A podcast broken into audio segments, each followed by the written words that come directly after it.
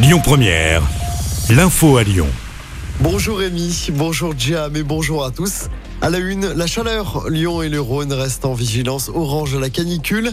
La Loire, l'Ain et l'Isère sont également concernés dans la région. Hier, il a fait jusqu'à 38 degrés dans notre département. Aujourd'hui, le mercure devrait atteindre les 35 degrés cet après-midi.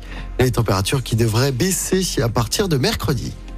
Dans l'actualité locale, cette grosse frayeur à Villeurbanne ce week-end. Samedi soir, une femme ivre a menacé des passants avec un couteau de cuisine.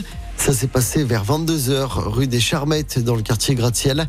La femme âgée d'une trentaine d'années a rapidement été interpellée et placée en garde à vue. Les policiers municipaux de Vénissieux en grève à partir de ce jeudi. Un mouvement illimité et reconductible. Les agents réclament à être armés, comme c'est le cas dans de nombreuses communes de l'agglomération lyonnaise.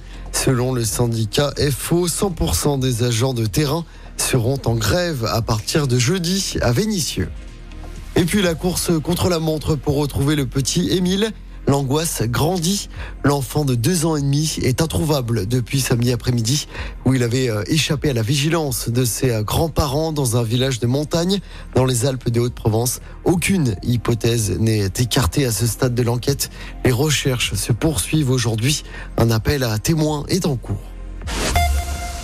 Retour à Lyon après 2 jours de fermeture. Le tunnel sous Fourvière a rouvert ce matin dans le sens Marseille-Paris. L'ouvrage était fermé depuis vendredi soir à cause de travaux, ce qui a causé d'importants bouchons avec les premiers départs en vacances. Sur la route, toujours, le pont Paul Bocuse ferme à partir d'aujourd'hui, et ce pour tout l'été. En raison de travaux, l'ouvrage sera fermé à la circulation jusqu'au 1er septembre prochain. En revanche, les piétons et les cyclistes peuvent encore circuler sur le pont. Et puis une enveloppe de 10 millions d'euros pour lutter contre les discriminations envers les LGBT+. Le gouvernement doit présenter son nouveau plan aujourd'hui avec davantage de formations pour les forces de l'ordre ainsi que les professionnels de santé. Le plan prévoit aussi la création de 10 nouveaux lieux d'accueil et d'accompagnement d'ici 2027. En sport, c'est le premier jour de repos aujourd'hui pour les coureurs du Tour de France. Hier, le Canadien Michael Woods a remporté l'étape qui arrivait au Puy-de-Dôme. Le Danois Vingegaard conserve son maillot jaune mais perd du temps sur Pogacar. Le Slovène n'est qu'à 17 secondes au classement général. Demain, l'étape partira de Vulcania pour rejoindre Issoire, toujours dans le Puy-de-Dôme. Écoutez votre radio Lyon 1ère en direct sur l'application Lyon 1ère, lyonpremiere.fr. Et bien sûr à Lyon sur 90.2 FM et en DAB+.